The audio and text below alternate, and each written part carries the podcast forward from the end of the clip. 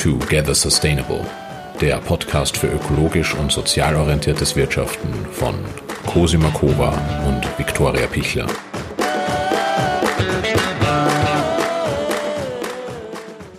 Herzlich willkommen bei der fünften Folge von Together Sustainable, dem Podcast für ökologisch und sozial orientiertes Wirtschaften. Mein Name ist Cosima Kova und ich spreche heute mit Gabriele Faber-Wiener über ihre Zeit bei Greenpeace und bei Ärzte ohne Grenzen und ihren Weg zur Selbstständigkeit. Ich durfte sie vor zwei Jahren im Zuge meiner Ausbildung kennenlernen und war damals schon begeistert von ihren sehr klar definierten Ansichten und dem unfassbar großen Know-how im Bereich Responsible Communication. Sie geht heute gemeinsam mit mir näher auf das Thema PR und Marketing für grüne Unternehmen ein und wir sprechen über die ethischen Grenzen in der Kommunikation. Ein großes Thema in der nächsten halben Stunde wird auch der Begriff Greenwashing sein. Was genau fällt darunter und ist es wirklich so einfach abgrenzbar? Wir reden darüber, wie sich KonsumentInnen davor schützen können und wie es Unternehmerinnen schaffen, etwas Gutes zu bewirken, darüber zu sprechen, ohne dabei einen Shitstorm auszulösen. So, jetzt einmal tief Luft holen, denn ich kann Ihnen versichern, die nächsten 40 Minuten werden intensiv.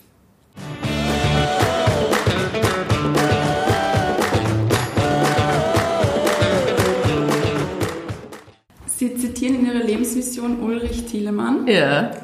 Es ist nie unmöglich, ethisch richtig zu handeln, es ist nur schwieriger. Wieso meinen Sie, es ist schwieriger? Was macht es so schwierig? Dieser scheinbare und oft wirklich scheinbare Widerspruch zwischen Gewinn und Ethik.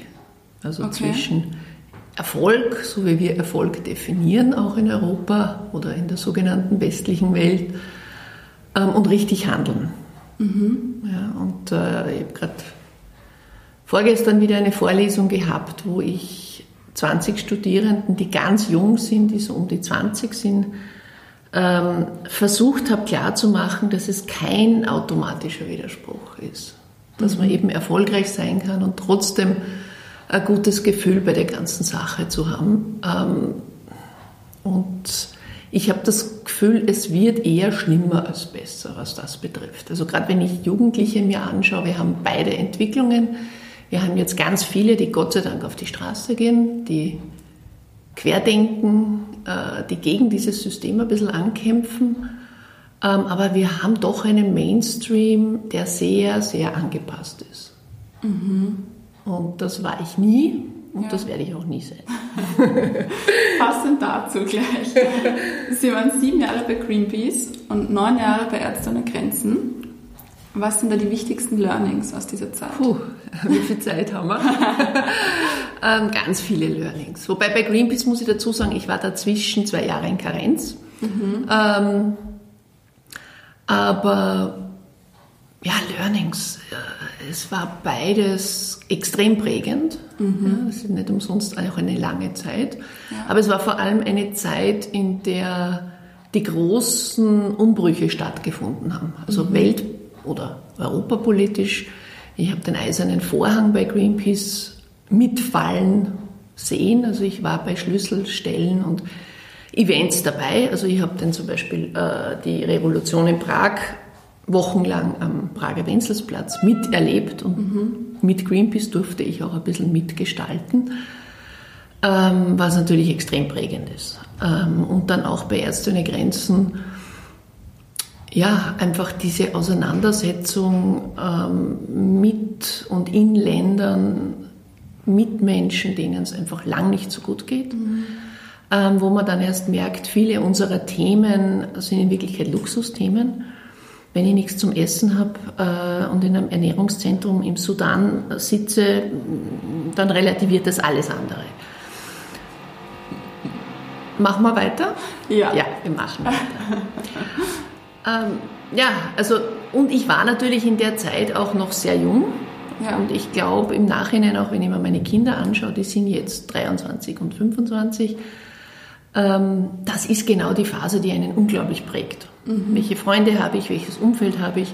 Und ich hatte das Glück, wirklich eine ja, ein revolutionäres Umfeld zu haben. Ich habe es mir auch gesucht wahrscheinlich. Also ich habe gemeinsam ja. mit Freunden zwei Greenpeace-Gruppen gegründet, weil wir einfach von, in dem Fall war es Tschernobyl, extrem berührt waren, mhm. was sich da abgespielt hat und wo wir gesagt haben, wir wollen da nicht weiter zuschauen. Ja. Ähm, und darum, glaube ich, bin ich einen Lebensweg gegangen, äh, wo sich das Thema Verantwortung und Ethik einfach von Beginn an durchgezogen hat.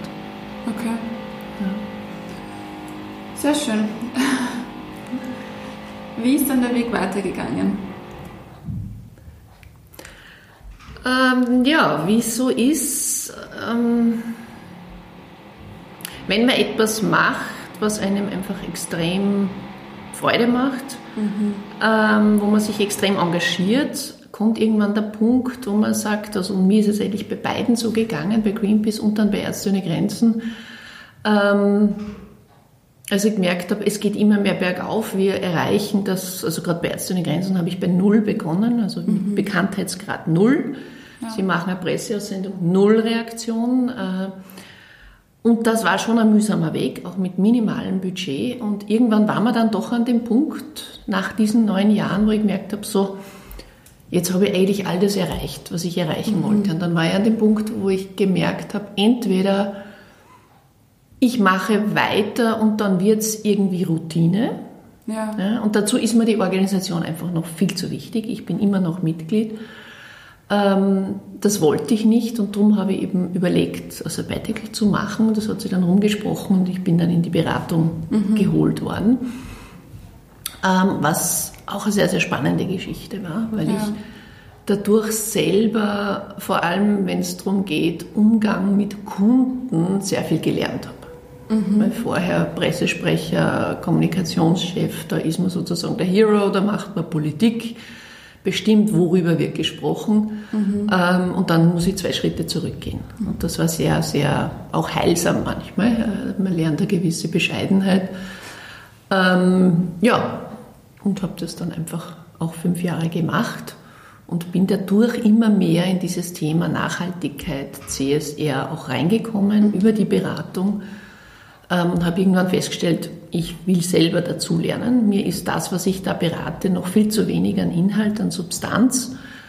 Ähm, die Praxis allein ist es nicht. Also mhm. ich brauche auch Theorie und mehr Fundament und habe ihm dann zwei Studien zu den Themen gemacht.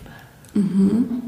Und dann vor acht Jahren selbstständig? Genau, dann war die Option zu sagen, ich mache entweder ein eigenes Center auf bei der Agentur, wo ich damals war, mhm. zum Thema ähm, Responsible Management, CSR, oder ich mache mich selbstständig und ich habe lang diskutiert und überlegt und habe mich dann entschieden für die Selbstständigkeit, ganz einfach, weil in dem Moment, wo Sie ein Profit Center in einer Agentur zum Thema Ethik machen, mhm. kommen Sie irgendwann automatisch in die Situation, mache ich dann Projekte, die mir Geld bringen oder biete ich Lösungen an, die wirklich die richtigen Lösungen sind. Mhm. Und das ist sehr oft der Widerspruch, mhm. weil dahinter einfach dann doch ein Konzern steht. Ja. Ähm, und Gewinnvorgaben, die ziemlich ambitioniert waren und das wollte ich einfach nicht.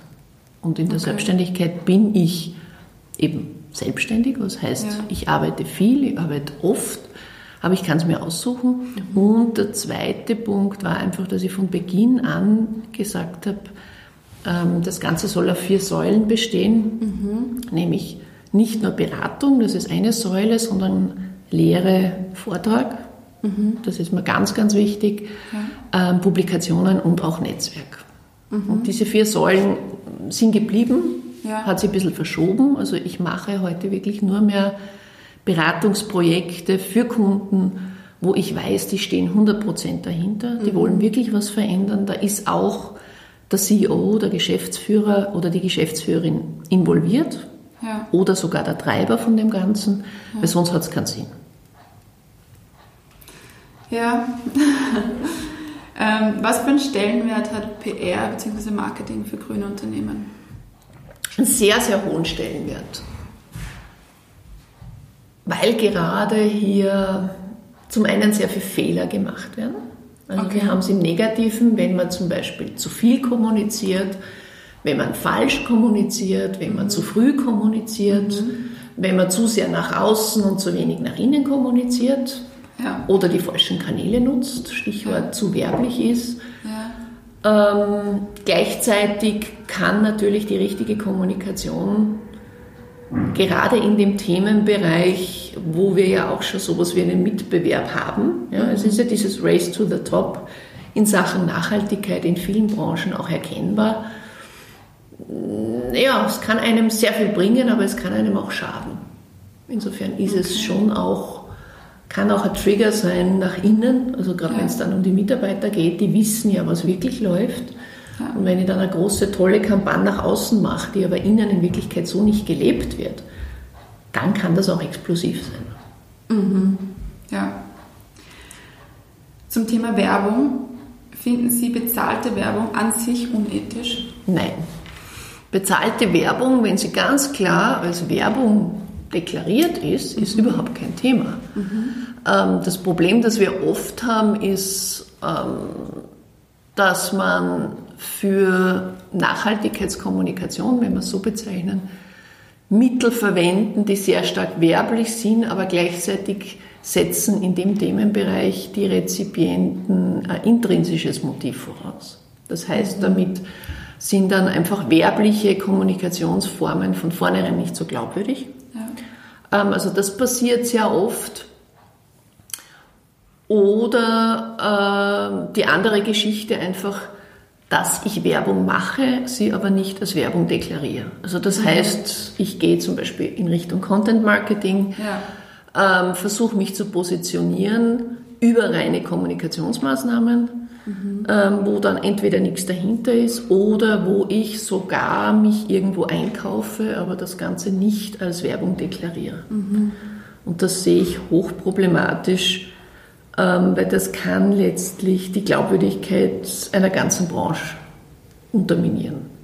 Ja. Ja, und in die Richtung gehen wir momentan sehr, sehr stark. Also ich bin im, unter anderem im österreichischen PR-Ethikrat. Ja. Und da sind wir jetzt gerade dabei, einen Leitfaden für Content Marketing zu entwickeln. Spannend. Mhm. Weil äh, gerade in dem Themenbereich zum einen eine unglaubliche Explosion vorhanden ist. Jede Agentur geht jetzt nur mehr in Richtung Content Marketing. Mhm. Ähm, Kunden fordern oft dann auch nicht mehr Transparenz ein. Also das kommt von beiden Seiten. Die Medien bieten das an ähm, aus dem Hintergrund heraus, dass sie sagen, wir können ökonomisch mit unserem Medium nicht mehr überleben, also müssen wir müssen wir ähm, Publikationen für Unternehmen machen, was an sich in Ordnung ist. Nur ich muss ganz klar deklarieren, wofür stehe ich, für wen schreibe ich, was ist meine Absicht dahinter, also Motive offenlegen und ganz einfach transparent sein. Und das passiert nicht. Und das sehen wir als großes Problem. Ja. Der Begriff CSR ist in der heutigen Wirtschaft eigentlich nicht mehr wirklich wegzudenken. Sie sagen aber, CSR-Kommunikation genügt nicht. Sie sprechen beispielsweise in Ihrem Buch über Responsible Communication. Was mhm. ist jetzt der Unterschied und warum reicht jetzt CSR per se nicht? CSR, da muss man natürlich auch unterscheiden, rede ich von CSR, wie es definiert ist von der EU, mhm. oder rede ich von der CSR-Praxis, die wir in Österreich zum Beispiel sehr stark erleben. Mhm. Wenn ich von der Ursprungsdefinition her komme, und die heißt nicht umsonst, ich übernehme Verantwortung für meine Auswirkungen auf die Gesellschaft, ähm, dann haben wir ziemlich hohe Ambitionen. Ja. Und dann heißt es automatisch, ich muss mich mit meinem Geschäftsmodell auseinandersetzen, ich muss mich mit meinen Produkten auseinandersetzen, ich muss entsprechend viel Steuern zahlen, ich muss entsprechende Dividendenpolitik betreiben und und und. Also wirklich die, äh, ich muss ans Eingemachte gehen. Ja. Und ich muss im Zweifelsfall mein Produkt ändern. Mhm. Also wir haben Branchen, da ist einfach das Produkt das Problem und an dem muss ich arbeiten. Ähm, wenn ich CSR so verstehe, dann ist die Kommunikation auch automatisch, meiner Meinung nach, oder auch wie es auch wissenschaftlich so definiert ist, ähm, eine authentische, weil die ist dann nachgereiht dem, was ich jetzt in meinen Maßnahmen setze. Aber, und das ist das, was ich in der Praxis sehr oft erlebe, ist, ich ersetze sozusagen das, was ich machen müsste, durch reine kommunikative Maßnahmen. Und da inkludiere okay. ich auch Stakeholder Engagement. Mhm. Also das heißt, ich ändere jetzt mein Produkt nicht, ja. aber ich mache eine Reihe an Programmen, Projekten, Kooperationen, ob das mit NGOs ist oder sonst wem. Mhm ähm, und kann damit in Wirklichkeit einen wunderbaren Beruhigungseffekt erzielen. Mhm. Ähm, und genau das passiert. Also es führt, Peter Ulrich, äh, der Begründer der integrativen Wirtschaftsethik, nennt das zu einem Reflexionsstopp. Also CSR, so wie wir es oder wie ich es verstehe, wie es auch ja. in der EU definiert ist, heißt automatisch Reflexion, mhm. nachdenken, was sind meine Auswirkungen auf die Gesellschaft und das dann wirklich angehen. CSR in der Praxis führt sehr oft genau zum Gegenteil. Nämlich ich denke nicht mehr drüber nach, ich befolge Standards, ich mache schöne Berichte, ähm, mache auch schöne Projekte, mhm. aber mein Kerngeschäft bleibt unhinterfragt. Mhm. Und das ist das große Problem, das ich sehe. Und Responsible Communication ist jetzt Responsible Communication geht einfach zwei Schritte weiter als ja. zum Beispiel PR oder auch CSR-Kommunikation, ja. weil es eben genau äh, in das Unternehmen hinein als erstes mal wirkt. Das heißt, okay. das fängt an mit ähm, Ethik ins Unternehmen bringen. Das klingt jetzt abstrakt, aber das fängt an oft mit einem Awareness Raising bei meiner Geschäftsführung, weil als mhm. Kommunikationsverantwortliche bin ich ja auch verantwortlich dafür, ähm, dass sozusagen die Glaubwürdigkeit auch ins Unternehmen reingebracht wird. Ja. Also ich bin sowas wie ein Störfaktor nach innen, ähm, aber im positiven Sinn. Und das fängt bei mir dort an, wo ich sage, ich schaffe es auch mit meinem Vorstand zu arbeiten, dass sowas wie Sensibilität, äh, Sensibilität in Sachen Ethik da reinkommt, mhm. dass Vorstandsentscheidungen anders getroffen werden ähm, dass Prozesse anders aufgesetzt werden äh, und dann erst nach außen kommuniziert wird. Mhm. Mhm. Das heißt, ich setze drei Schritte vorher in Wirklichkeit ja. an. Sehr gut. In Ihrer Arbeit beschäftigen Sie sich auch mit dem Thema Management bei Ethics. Mhm. Was hat es damit auf sich? Was hat es damals auf sich? Ähm, Verantwortung hat drei Ebenen. Mhm. Verantwortung besteht aus Haltung, mhm. nämlich einer verantwortlichen Haltung, ähm, die auch heißt, ich will Verantwortung übernehmen. Mhm. Zweite Ebene Reflexion und die dritte Handlung, ja. die sich dann aus den ersten beiden ergibt. In der Praxis sehe ich sehr stark das dritte, also CSR ist zu einem Aktionismus teilweise geworden. Also wir ähm, ja, bewegen uns hauptsächlich auf der Umsetzungsebene. Die Haltung zu überdenken und Reflexion zu betreiben und nichts anderes ist Ethik, fehlt sehr oft oder ist unterrepräsentiert. Mhm. Und äh, Management by Ethics setzt im Prinzip genau dort an. Okay. Sie setzen auch auf Credibility Management anstatt auf Reputationsmanagement. Mhm. Ja. Lauter so schöne Begriffe. Ja. Ähm, es geht im Prinzip in die gleiche Richtung. Ja. Reputationsmanagement hat ein klares Ziel, wie im, im Terminus drinsteht, nämlich Reputation. Ja. Und PR hat ja Reputation als Ziel, was aber heißt, wenn ich darüber nachdenke, und das habe ich in der PR-Agentur auch sehr, sehr oft erlebt. Ähm, wir suchen uns die Dinge aus oder kommunizieren die Dinge, die positive Reputation bringen. Mhm. Und wir konzentrieren uns auf die Kommunikation. Mhm. Was heißt reine Positivkommunikation? Was heißt alles schön reden ähm, und eben nicht selbstkritisch sein, eben nicht hinterfragen, ähm, weil das ist auch sehr unbequem. Mhm. Nur bei diesen Themen, Nachhaltigkeit, CSR, vor allem wenn man draußen eh weiß, was Sache ist, und vieles kriegt man ja mit durch Social Media etc., mhm. ähm, ist eben nicht die Schönfärberei und die Positivkommunikation gefragt und wir haben immer die Lösungen, sondern manchmal muss man sagen, ja, wir haben ein Problem. Mhm. Ja? Und das würde, und da gibt es genug Studien, in Wirklichkeit zu viel mehr Glaubwürdigkeit äh, führen, wenn es denn praktiziert wird. Aber ich habe ja selber viele Medientrainings auch gemacht, auch für Kunden.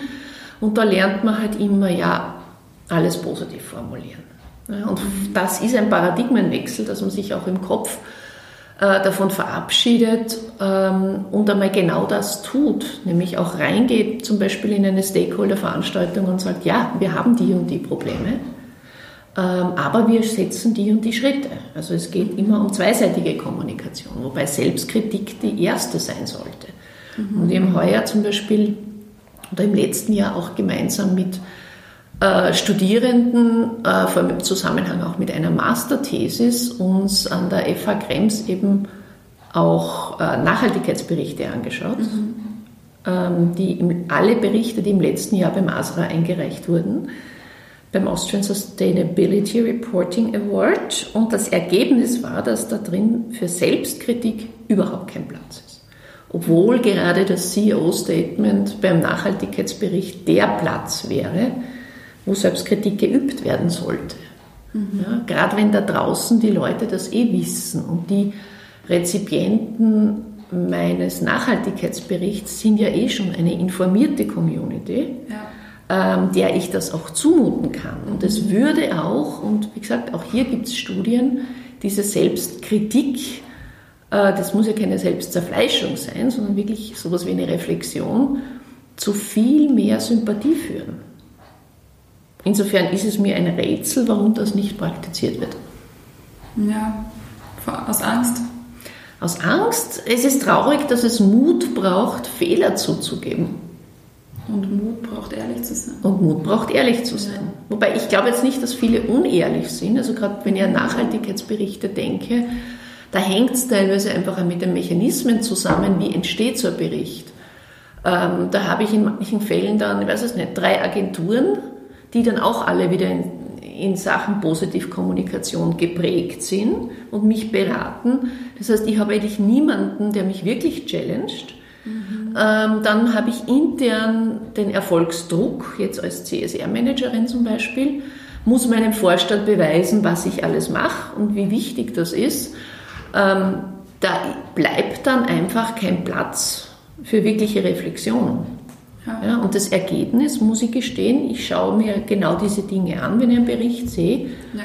Und wenn ich diese Dinge drin nicht lese, dann schmeiße ich ihn weg. Weil dann bin ich ja auch nicht mehr offen für die Botschaften, die das Unternehmen hat. Und das ist das, was oft verkannt wird.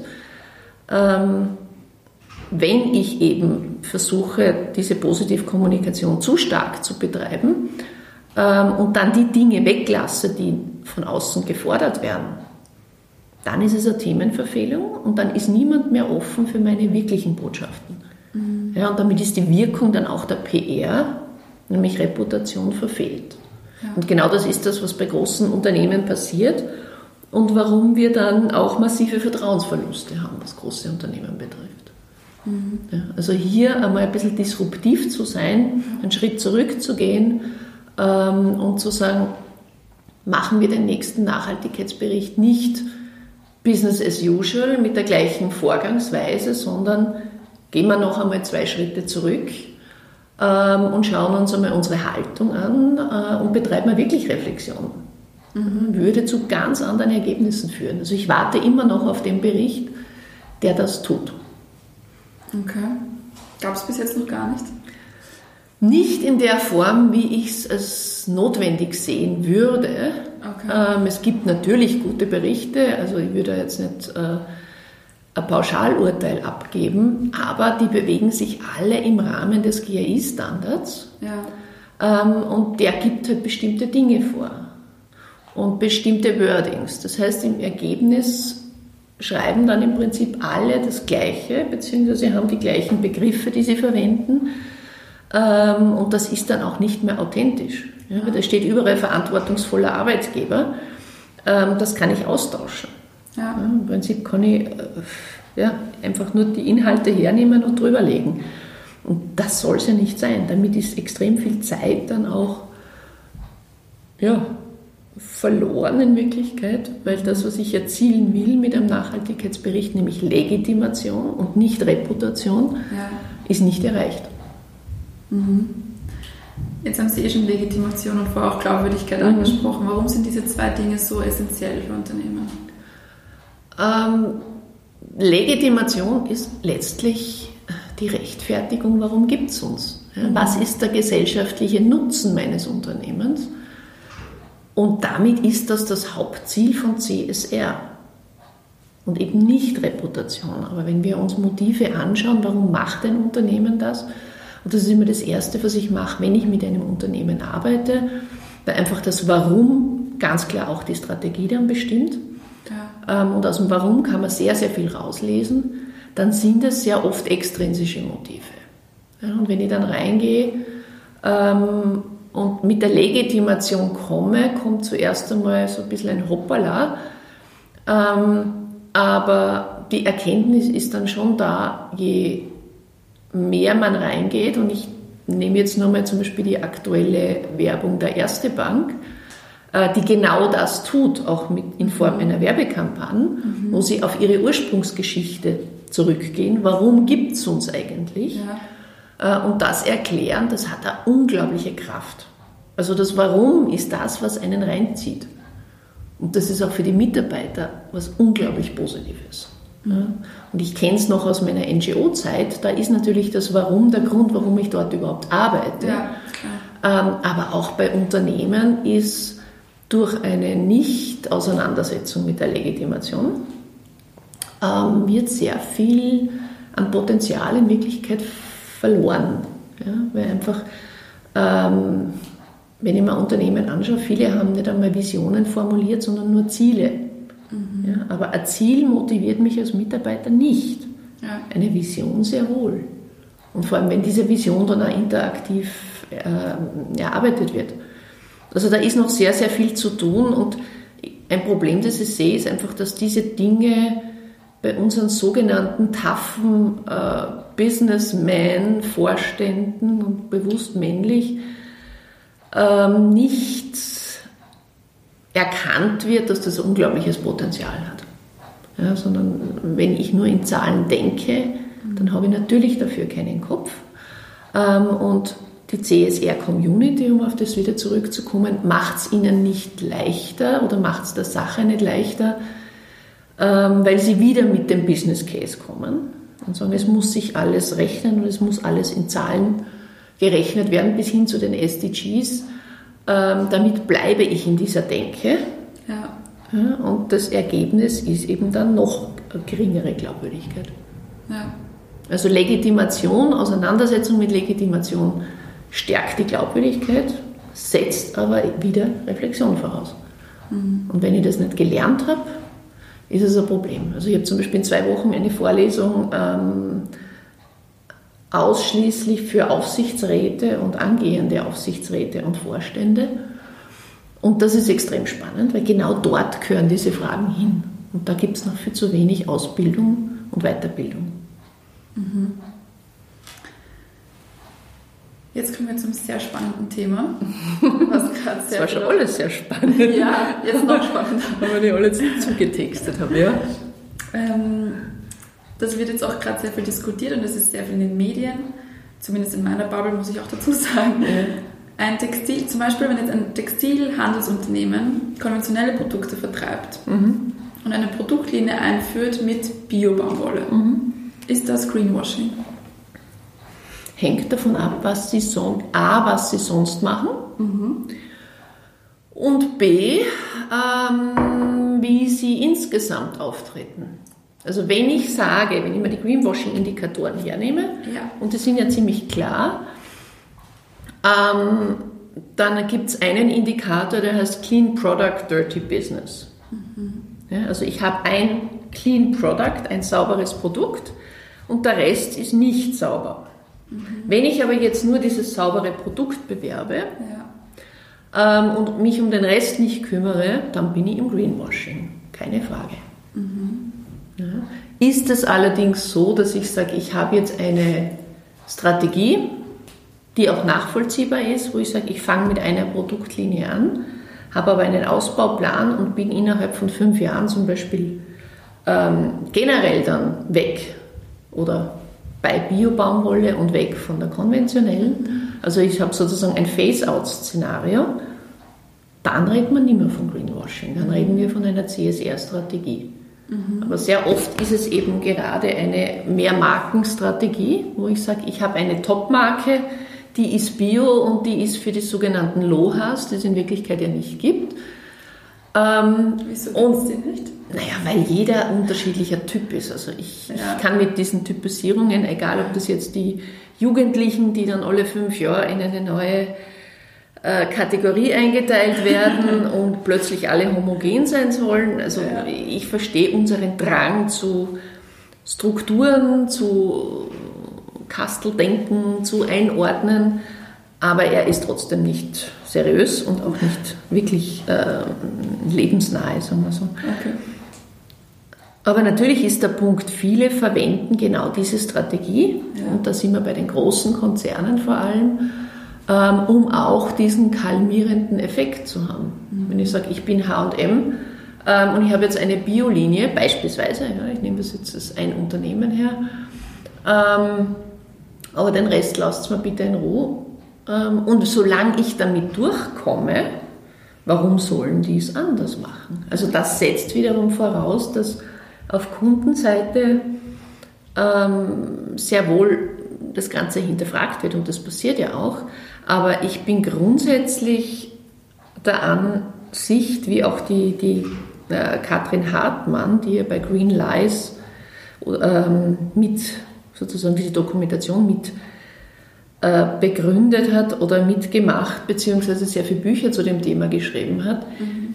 Ich finde, wir haben als Konsumenten, Konsumentinnen den Anspruch und das Recht, dass wir Produkte haben und kaufen, die niemandem schaden. Mhm. Weder in der Produktion ähm, noch dann später im Verkauf. Mhm. Und das heißt, es muss in Wirklichkeit eine Umkehr der Verantwortung geben. Also nicht ich als Konsumentin soll entscheiden, ob jetzt diese, ob jetzt diese Produktlinie bio ist oder nicht, sondern das ist eine Umkehr. Also ich muss das erwarten können und genau da hakt es einfach. Mhm. Ja, da muss man einfach auch aufpassen, äh, dass die Dynamik, die wir jetzt haben, äh, nicht wieder ausgenutzt wird, dass man sagt, ja, wir haben jetzt da eine Produktlinie und ihr könnt jetzt vielleicht sogar dafür voten, dass es mehr geben soll. Das, damit drehe ich ja wieder die Verantwortung um. Ja. Ja, oder bei, was weiß ich, nehmen wir Alkoholproduzenten, in dem Moment, wo drunter steht Drink responsibly, ähm, dann verschiebe ich die Verantwortung auf diejenigen, die das Getränk dann kaufen. Mhm. Ja, und ich bin außen vor. Und das kann es nicht sein, das ist viel zu kurz gegriffen. Mhm. Ja, das, das, merken wir jetzt überall, also in verschiedensten ähm, Produktlinien. Und wenn ich wieder zurückgehe auf die Definition von CSR, da heißt, ich übernehme Verantwortung für meine Auswirkungen auf die Gesellschaft. Punkt. Ganz simpel. Ja. Glauben Sie, dass viele Unternehmen jetzt einfach diesen Trend der Nachhaltigkeit einfach ein bisschen so mitnehmen in ihr Unternehmenskonzept, in ihre Strategie, aber es einfach nicht meinen? Ersteres ja, natürlich. Ja. Also ohne spätestens seit eineinhalb Jahren, seit die Greta Thunberg hier aktiv ist mhm. äh, und wir eine ganz andere Dynamik spüren, kommt man an dem Thema nicht mehr vorbei. Vor allem nicht im B2C. Also B2B schaut wieder anders aus, da ist weniger Druck.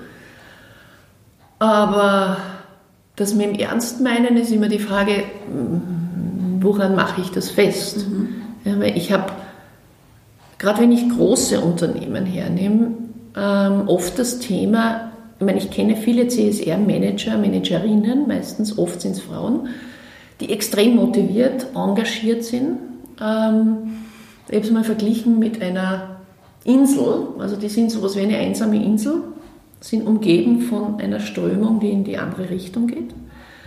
Und das Festland, nämlich das Unternehmen und das Core-Business ist weit weg.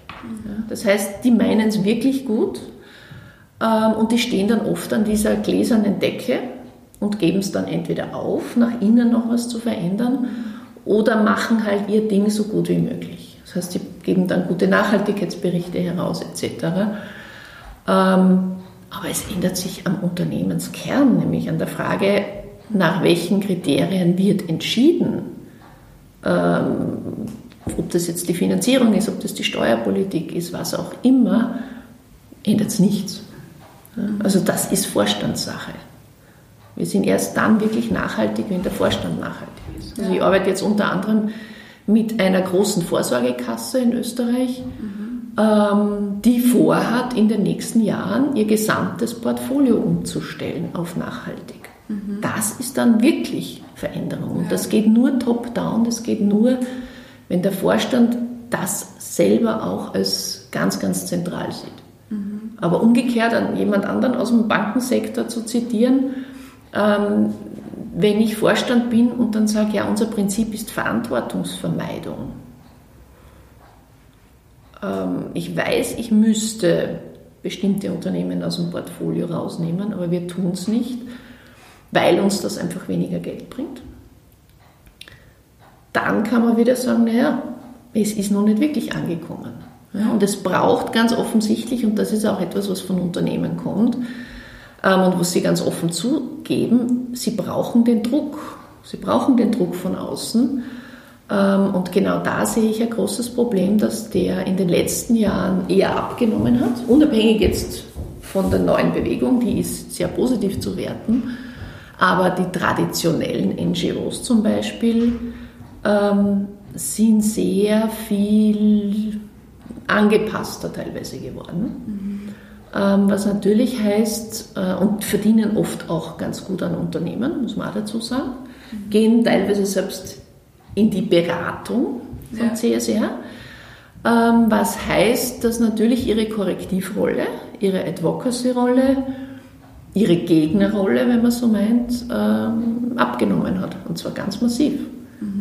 Das erste ist, wenn ich als Unternehmen eine NGO kontaktiere, die früher sehr kritisch war, und die schickt mir dann eine Preisliste, dann ist was falsch im Staate. Und nicht nur im Staat, sondern einfach was die Rollen betrifft. Ja. ja.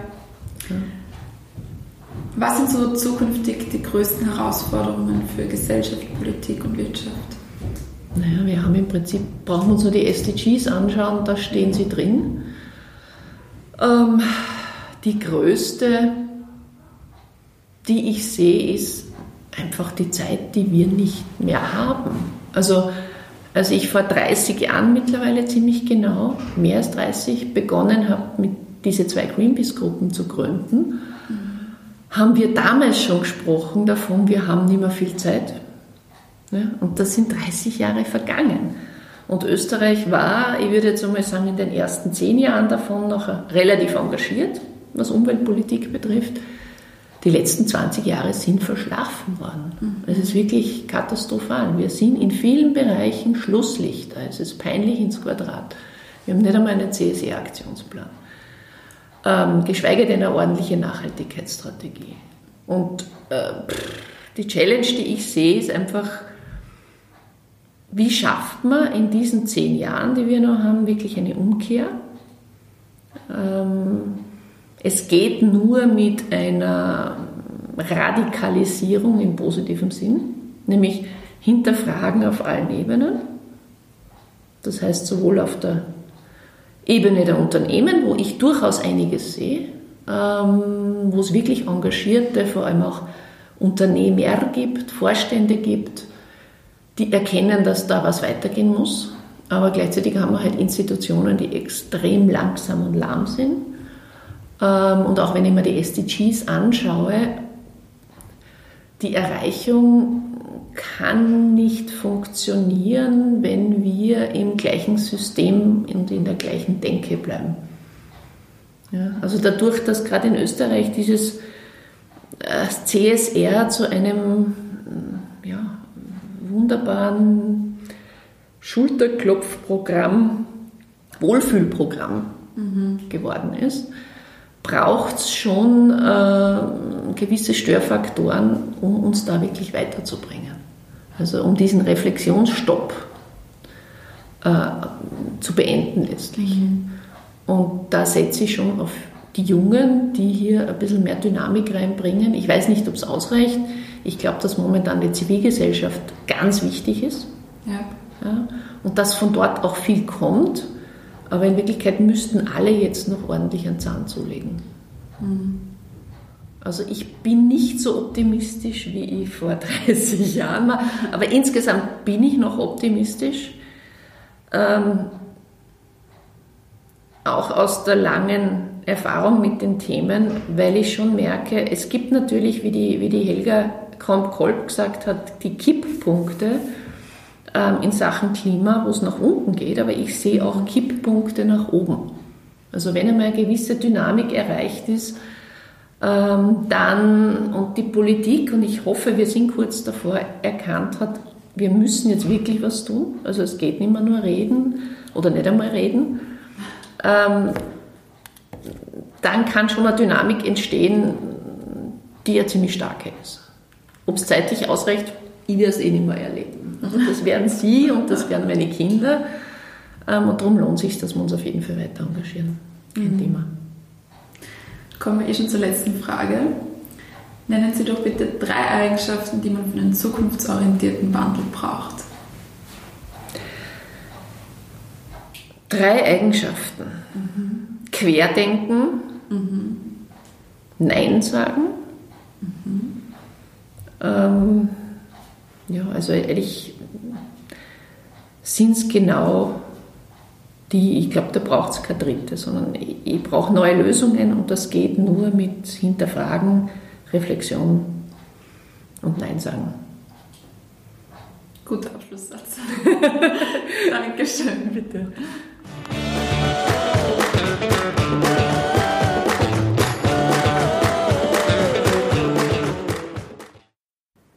Die eigenen Werte kennen und leben. Das empfiehlt Gabriele Faber-Wiener allen UnternehmerInnen. Denn nur ein glaubwürdiges Unternehmen hat die Chance, langfristig am Markt bestehen zu können. Ich glaube, wir müssen diese riesige Menge an Input jetzt erst einmal wirken lassen. In vier Wochen spreche ich mit Alexandra Adler. Sie ist Consultant on SDGs, Gender Equality, Climate Justice and Sustainable Innovation. Und sie ist Landessprecherin der CSR Consultants. Danke, dass Sie wieder bis zum Schluss dabei geblieben sind. Sie finden genauere Informationen zu uns auf unserer Website screening.io, Screening mit G, und auf all unseren Social Media Kanälen, LinkedIn, Facebook und Instagram. Gerne können Sie mir auch persönlich folgen auf LinkedIn und Instagram unter Cosima Kova. Danke für Ihre Zeit und ich freue mich auf nächstes Mal. Bis dahin, let's be together sustainable.